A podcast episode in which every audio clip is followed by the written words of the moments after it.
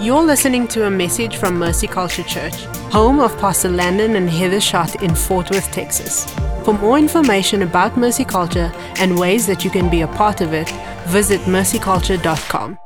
Let's go to Second Chronicles chapter 3, beginning in verse 13. And it was the duty of the trumpeters and singers to make themselves heard in unison in praise and thanksgiving to the Lord. And when the song was raised with trumpets and cymbals and other musical instruments in praise to the Lord, for he is good, say, He is good.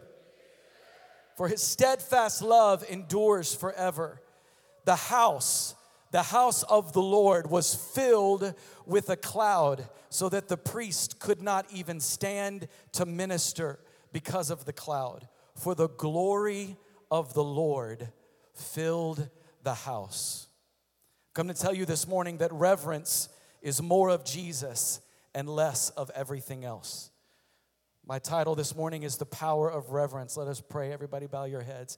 Father, we thank you. We thank you for your precious Holy Spirit. We thank you for your presence that has filled this room this morning. We thank you for your glory that is already in this place today. Father, I just lay down performance, comparison, and the need to impress this morning.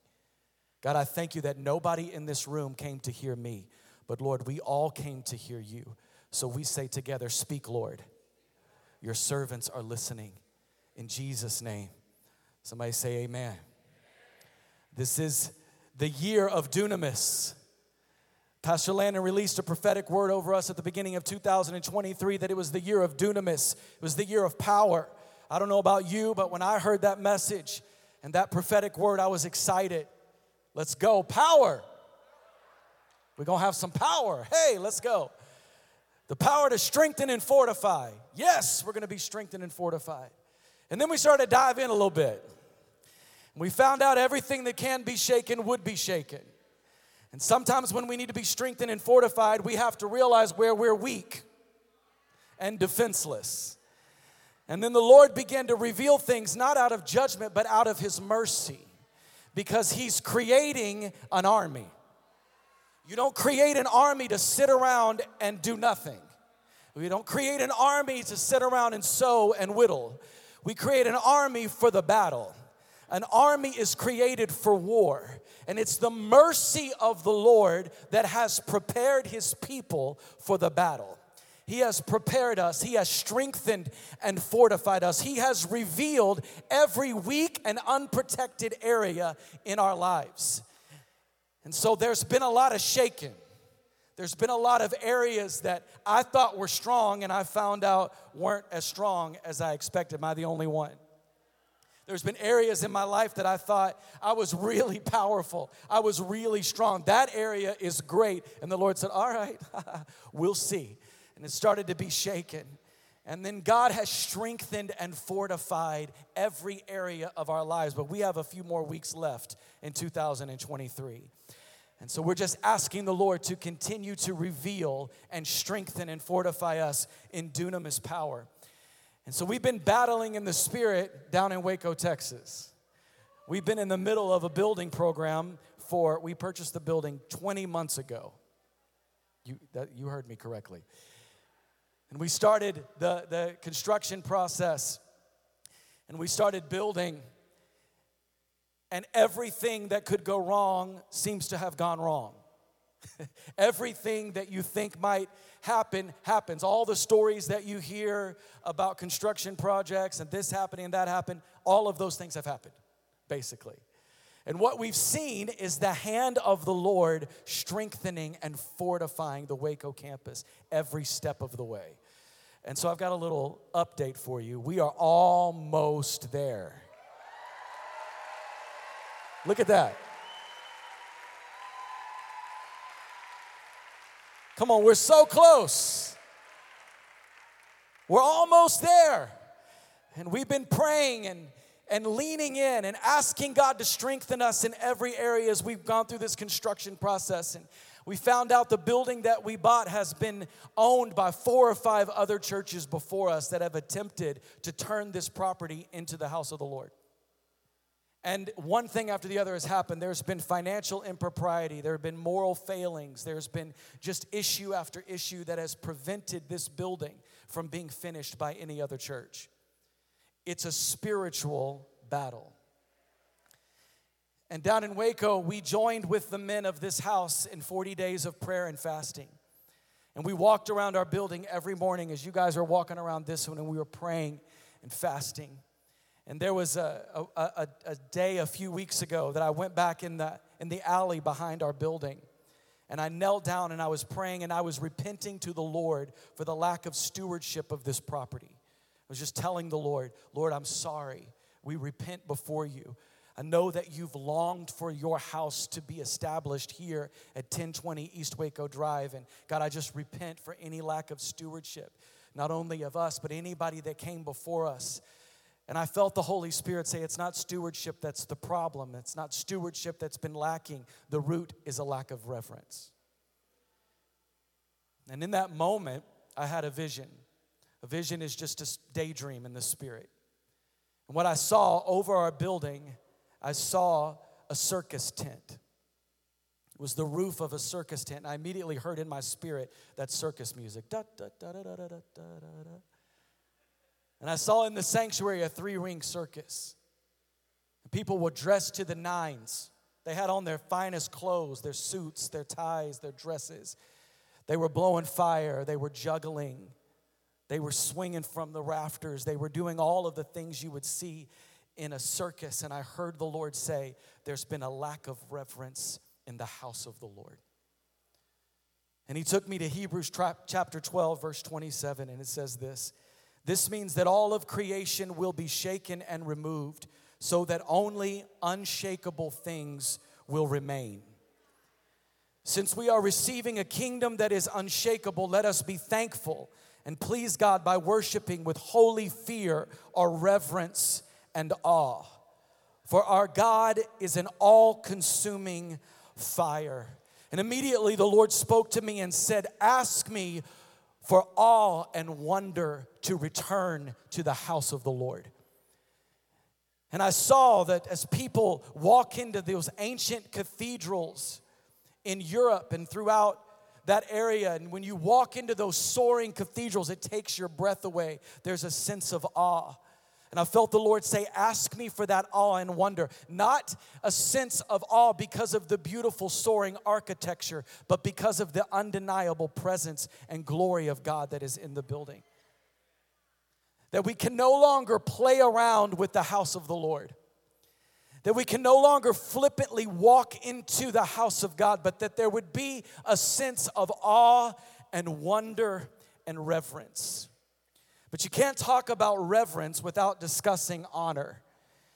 They're not the same thing, but they are inextricably linked. And Pastor Landon preached a beautiful message some time ago called Governed by Honor. And they're going to put the graphic up on the screen. I encourage you, if you haven't seen it yet, or if you haven't seen it in a while, go to Mercy Culture's YouTube page and search Governed by Honor. Watch it this week. I believe in my spirit, I feel the urgency. This is important. What I heard in my spirit is the Spirit of the Lord just yelling 911. Reverence must come back to the house of God. So I'm going to recap a little bit of Pastor Landon's message here in a moment. Just I'm going to touch on a few things setting up reverence, but I encourage you to go and watch it. So, what is the difference between honor and reverence? Honor and reverence are inextricably linked. You know, when you fear or revere the Lord, you will honor his people. In a biblical sense, reverence is a profound, adoring, and awed respect. It indicates to tremble before, arising from our awareness of our weaknesses. It is reserved for God alone. Honor is great respect of an individual or institution. And we define it this way honor is one of our values. And we say this we are governed by honor. Honor reflects heaven's value. Honor protects freedom, creates safe places, and reflects a kingdom identity. Honor is about self control, not control. The word honor is, in the Greek is the word timeo, and it means to properly assign value as it reflects the personal esteem attached to it by the beholder. You see, true biblical honor is not a value that we earn, but it is the value that Jesus paid for. Honor is a culture of heaven, it reflects heaven's value, not our own. So, who are we called to honor? Well, we're called to honor God. We're first, called, we're first called to honor God with our money. Proverbs chapter 3, beginning in verse 9, it says, Honor the Lord with your wealth and with the first fruits of all your produce. Then your barns will be filled with plenty, and your vats will be bursting with wine. Leviticus 27 30 says, A tithe of everything from the land, whether grain from the soil or fruit from the trees, belongs to the Lord. It is holy to the Lord. If you bristle at a discussion about money, or if you have a difficult time giving of your tithe or being generous to the house of the Lord, you don't have a money problem, you have an honor problem. We have a value problem.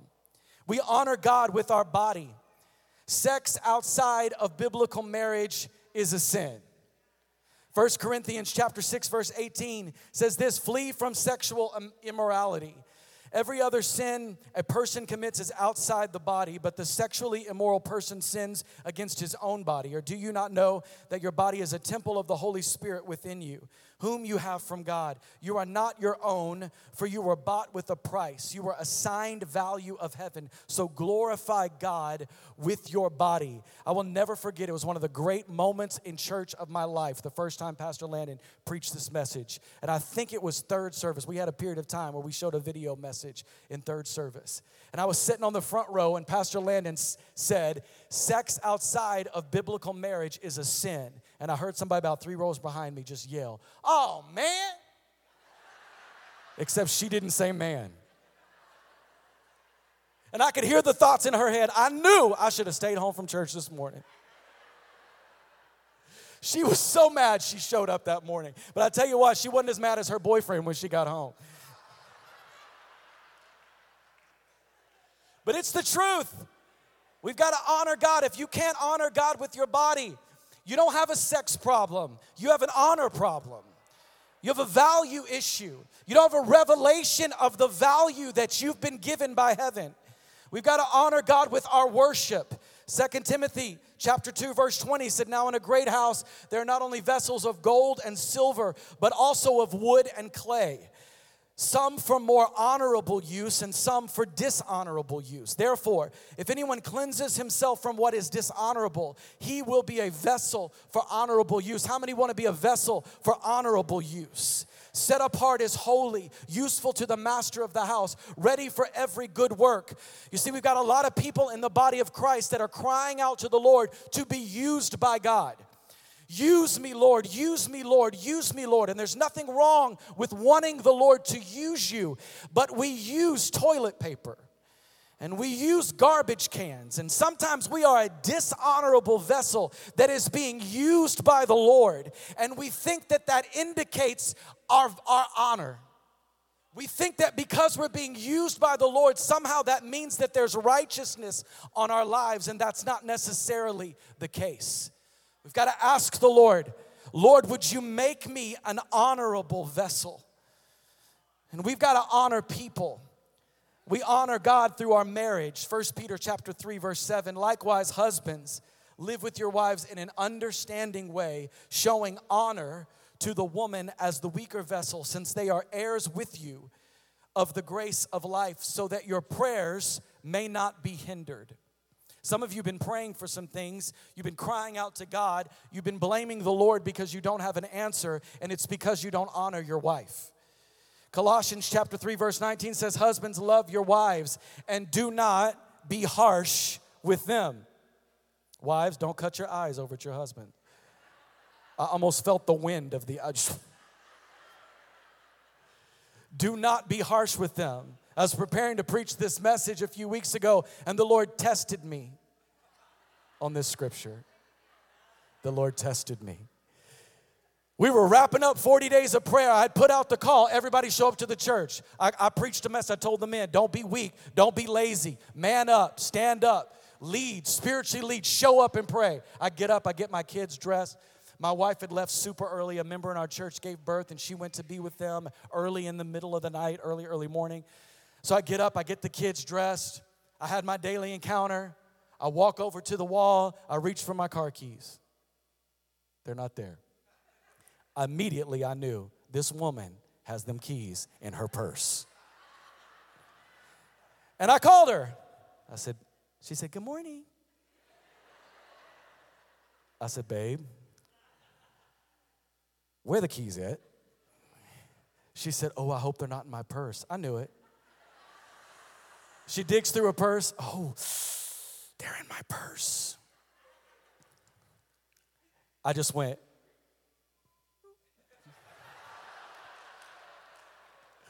I just hung up the phone.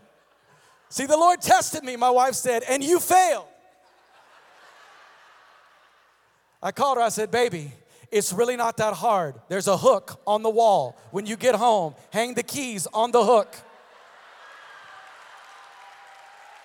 The keys on the hook.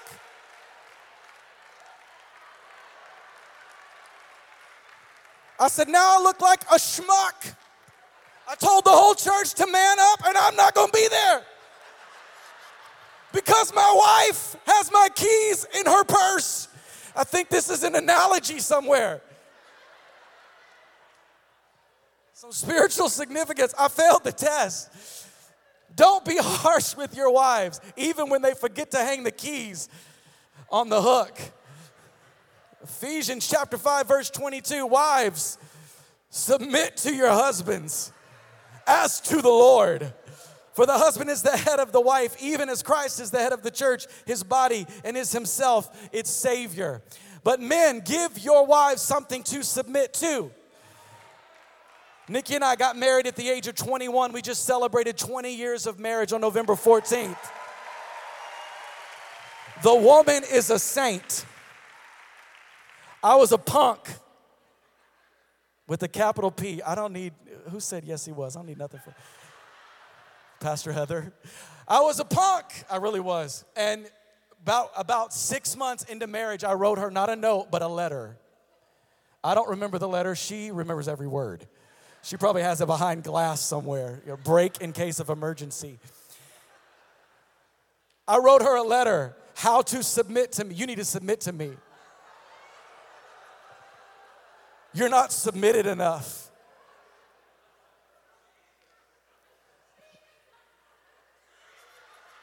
Should I tell some Pastor Steve stories? No, I'm just kidding.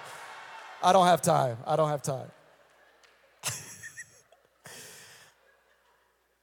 To submit? You need to submit to me. You're not submitted enough. You're not submitted enough. Well, my wife was no punk.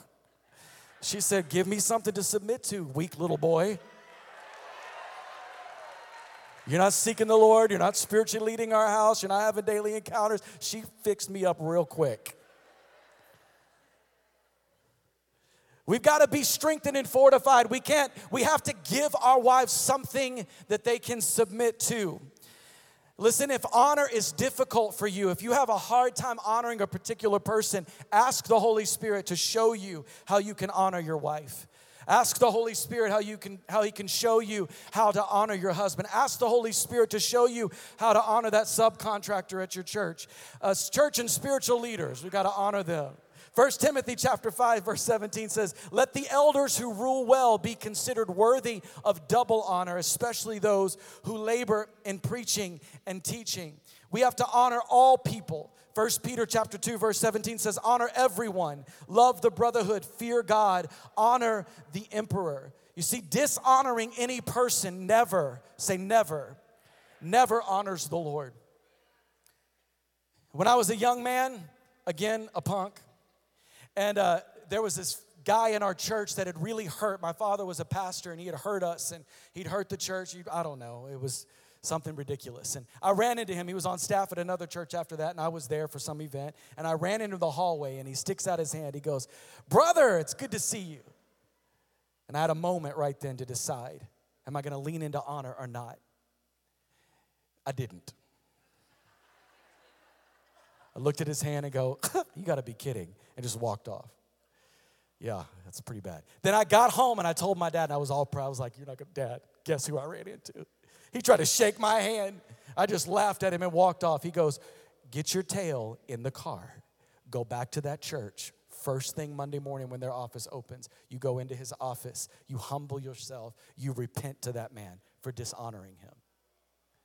Yeah. I wasn't happy. I gritted my teeth. I gripped that steering wheel so hard I thought I was going to rip it right out of the out of the car. I drove there. I honored him. I repented before him and I want to tell you, I have never regretted honor. No matter how much anybody has ever dishonored me, I have never regretted showing honor because dishonor to people never honors the Lord. And we have to recognize that when you're facing an opportunity to partner with honor or to dishonor, it's a spiritual battle. I said it's a spiritual battle. This isn't just a decision about whether to shake somebody's hand, it's a spiritual battle that you're facing because dishonor is demonic. Every time you dishonor, you partner with the enemy. Because if honor is heaven's value, then dishonor must be the value of hell. And when we dishonor people, it opens the door to irreverence of the Lord. Devaluing God's children, His word, and His house will always lead to devaluing Him. And reverence is simply the fear of the Lord. In the Bible, reverence is defined as a profound, awe inspiring respect. It is the instinctive response of everyone who encounters the Lord God Almighty. In the Greek, it is eulabeia. It means caution, reverence, fear of God. It is reverent, godly fear, taking hold of what God calls good. It is a holy caution. It induces circumspect behavior. It is godly respect. Hebrew teachers teach that the word reverence is illustrated by a person carrying a priceless Persian vase across the room. It will always be held in a devout, respectful fashion. And we see the first thing that we see the enemy do in the Bible is to devalue the Word of God or to bring a lack of reverence to the Lord. We see it in Genesis chapter 3, verse 1. We all know the story. God has spoken to Adam and Eve. He's told them, Do not eat of the tree of the knowledge of good and evil. And Satan comes as a serpent and he tells Eve, Did God actually say? What did he do? He came against the value of the Word of God. He devalued God's words and he dishonored the Lord. In the garden, Satan began a war against reverence, and that war is still raging today. It is a devaluing of the very nature of God. See, God created order from chaos, and ever since that moment, Satan has been trying to create chaos from order. We see it in Genesis chapter 1, verse 2. The Bible says that the world was without form and void. There was nothingness. It was just nothing but chaos. It was without form and void. And the Spirit of the Lord hovered over the face of the deep, and He began to create order in the midst of that chaos. He set up the nature of Himself. God is a God of distinctions and order. He separated light from darkness, day from night separated the waters of the earth from the waters of the atmosphere, the seas from land, plant from animal, animal from human, man from woman, and the holy from the profane. And today there is a spiritual battle against the distinctions of God. There is an epidemic of irreverence. You see, the chaos that we're seeing in society isn't just happening to us, it is a spiritual battle. And every day we choose whether we're going to partner with that chaos or whether we're going to battle against it. You see, where there is no reverence of the Lord, foolishness abounds. Proverbs chapter 9, verse 10 says, The fear of the Lord is the beginning of all wisdom, and the knowledge of the Holy One is understanding. This is why the most godless places in the world produce the most rampant foolishness. It's why the federal government has removed the word mother from all official documents and replaced it with birthing people, because they believe that men can give birth. It's why the American Medical Association's official recommendation to the pediatricians of our country is that they no longer put the gender of a child on their birth certificate because we don't know their gender until they tell us what it is. It's the reason why godless colleges and universities have put forth the idea of transgender children and microaggressions and resegregation of the races with black dormitories and graduations for people of color, and we call that progressive. It's the reason why godless modern art and music, what was once a medium to exalt God and the human spirit, that produced Mozart and Bach has devolved to atonal nonsense. We now honor scatological art that uses bodily fluids and excrement. It is why we see people are pro abortion and anti capital punishment. They take to the streets by the thousands, chanting to kill the innocent and protect the evil. It is why society comes against the good and stands up for the bad. We see this with the Israel and Palestine conflict right now. We see thousands of protesters taking to the streets all over the world, crying out in support of Hamas when it seems so obvious where the good and evil lies. Why? Because this is a spiritual battle. Why is it that you can know someone's stance on one of these seemingly disconnected issues and then you know where they stand on all of the rest of them? What does diversity, equity, and inclusion have to do with abortion? What do drag queen story hours for children have to do with PETA's assertion that animals and humans have the same value? It's because it's spiritual. It is the destruction of truth through the spirit of irreverence of God. Disorder is the manifestation of irreverence. We have disorder in our homes now disorder between husbands and wives, and wives to husband, out of order relationships between children and their parents, and parents to children. We've got disorder running rampant in what we watch on our TV, what we listen to, how we fight and disagree with one another.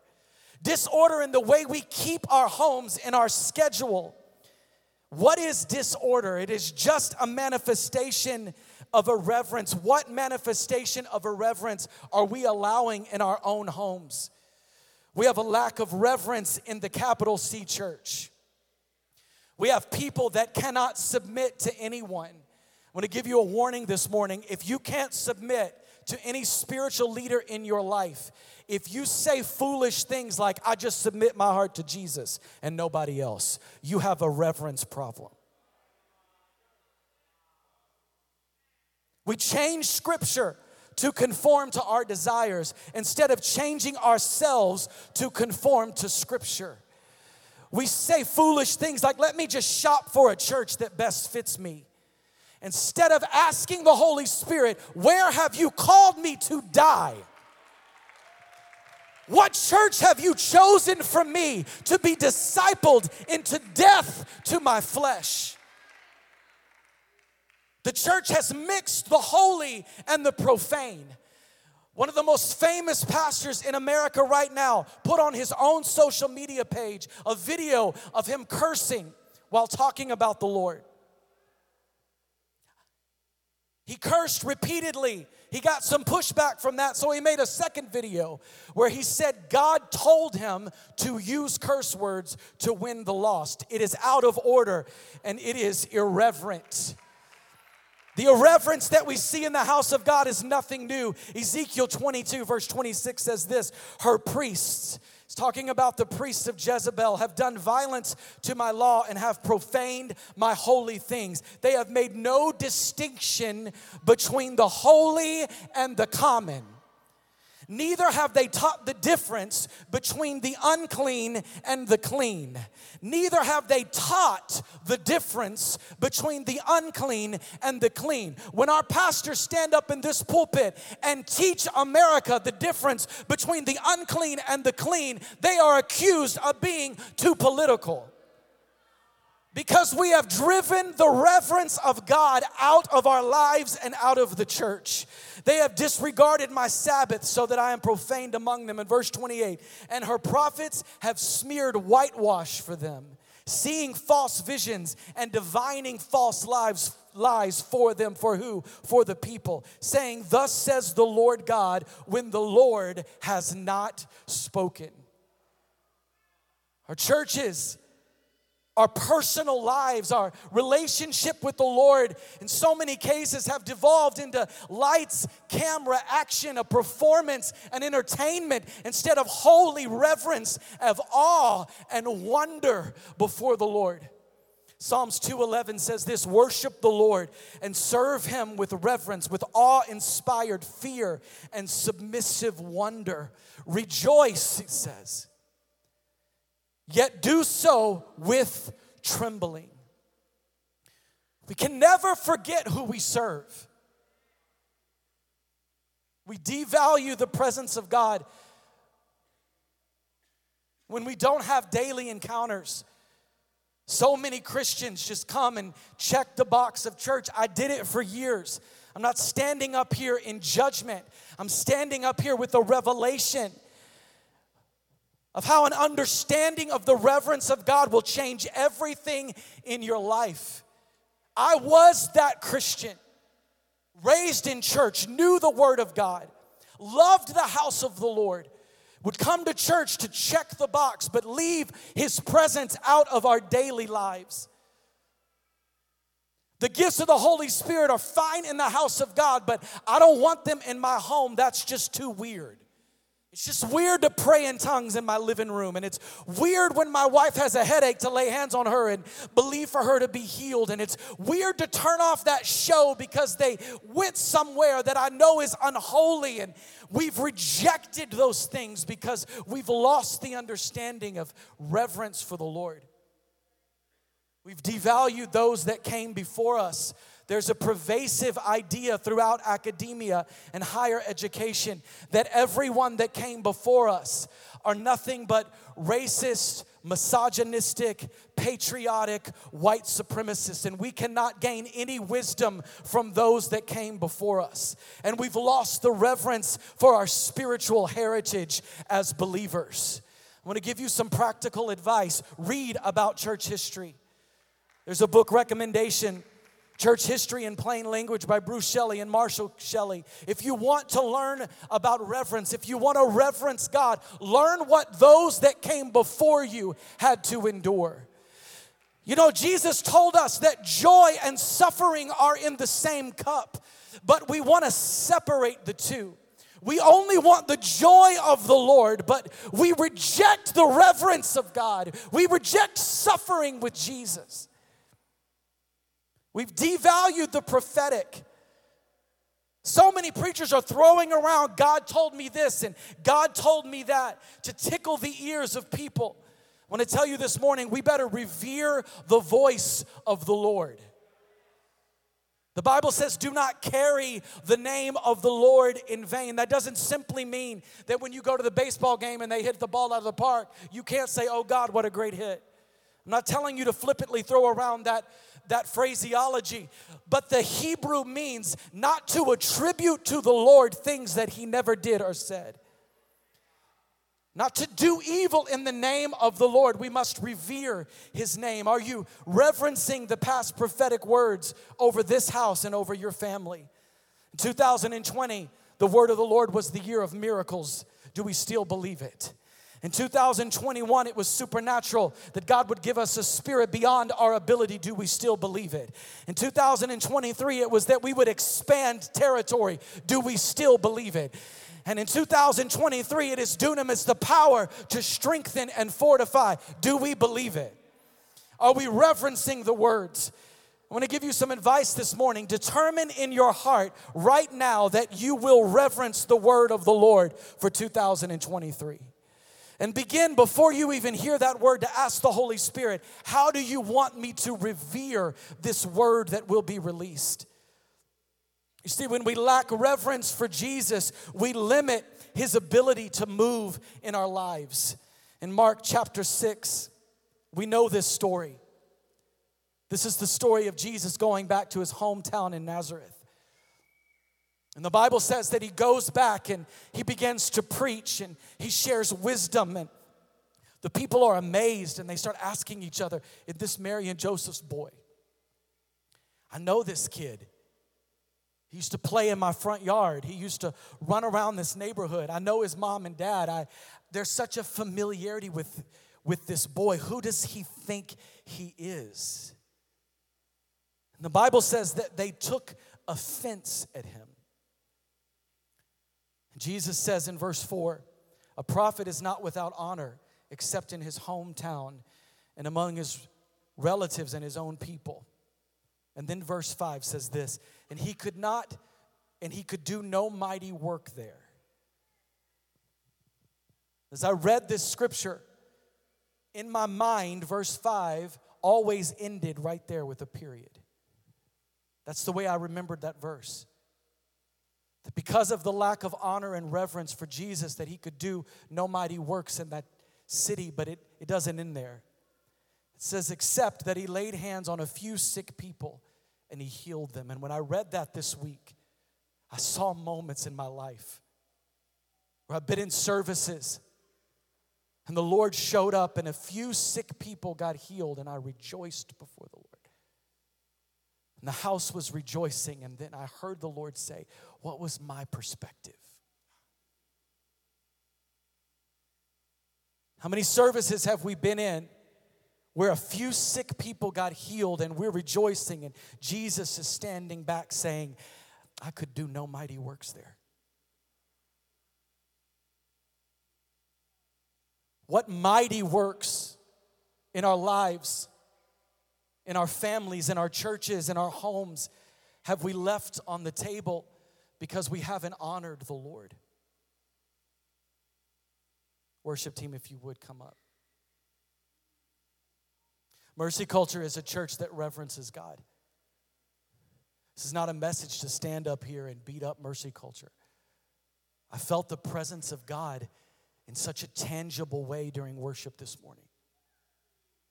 The glory fell in this house, and we revere the presence of the Lord, but there's a new revelation that He wants to birth within us. There's a revival of reverence that he wants to bring back. A revival of reverence that he wants to spark within our homes, in our lives, in our families, in our churches. We don't compartmentalize our relationship with the Lord. Hmm. We don't say his presence is great at church and maybe it's good with just my family, but I don't want to bring that stuff into Thanksgiving. I've got extended family there at Christmas. I, I don't want to I don't want to be too too holy, too weird at work. So I'll kind of carve this place out.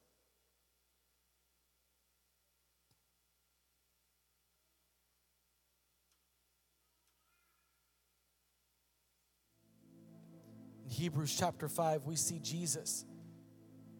Jesus, the Son of God, walking the earth. says that he offered up prayers and supplication with loud cries and tears to him who was able to save him from death. And then it says this, and he was heard. Why? Because of his reverence. Although he was a son, he learned obedience through what he suffered.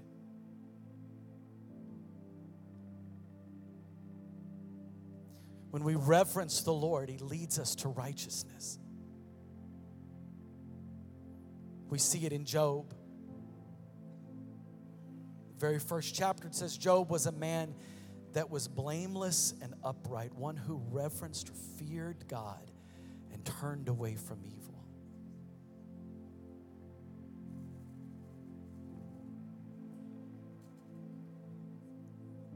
We see it at the first scripture that I read in Second Chronicles.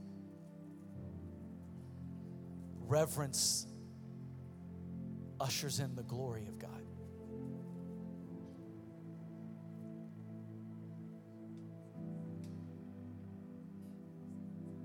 Saw this in my home growing up. My sweet granny and papa, she'll be here second service. My, my grandfather went to be with Jesus last year. They're two of the most impactful people in my lives, my life, and they served the Lord all of their lives.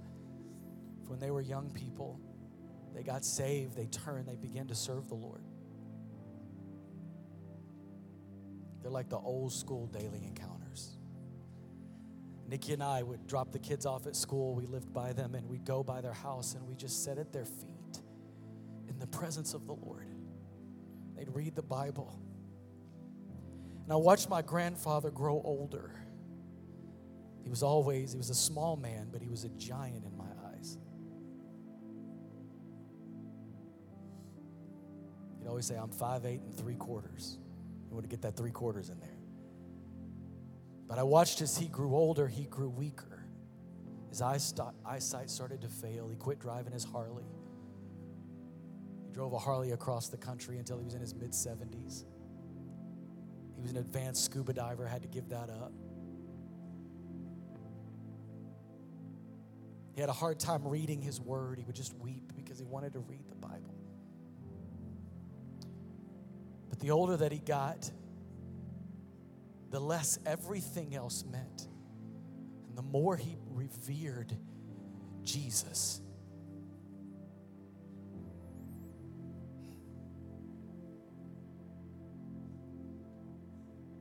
And he would just sit in his chair. And he would just say, Sweet Jesus. Sweet Jesus. He'd say, as an old Texan, he'd say, Oh, my darling Jesus and the presence of the Lord would sweep into the room. The more he learned to revere Jesus, the closer he grew to his presence. And the closer he grew to the presence of Jesus, the more he learned to revere him. Have we lost the awe and wonder of the name of Jesus?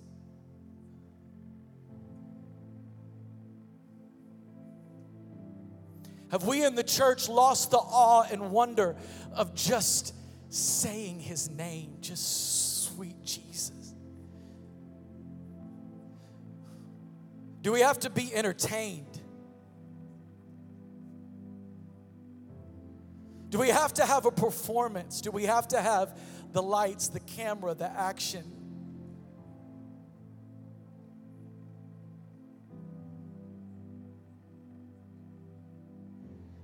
There is a revival of simplicity sweeping across the nation.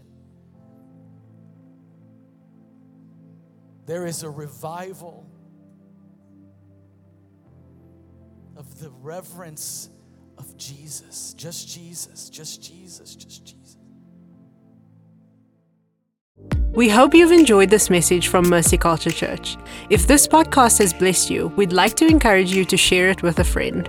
To learn more about us, find us on social media and online at mercyculture.com.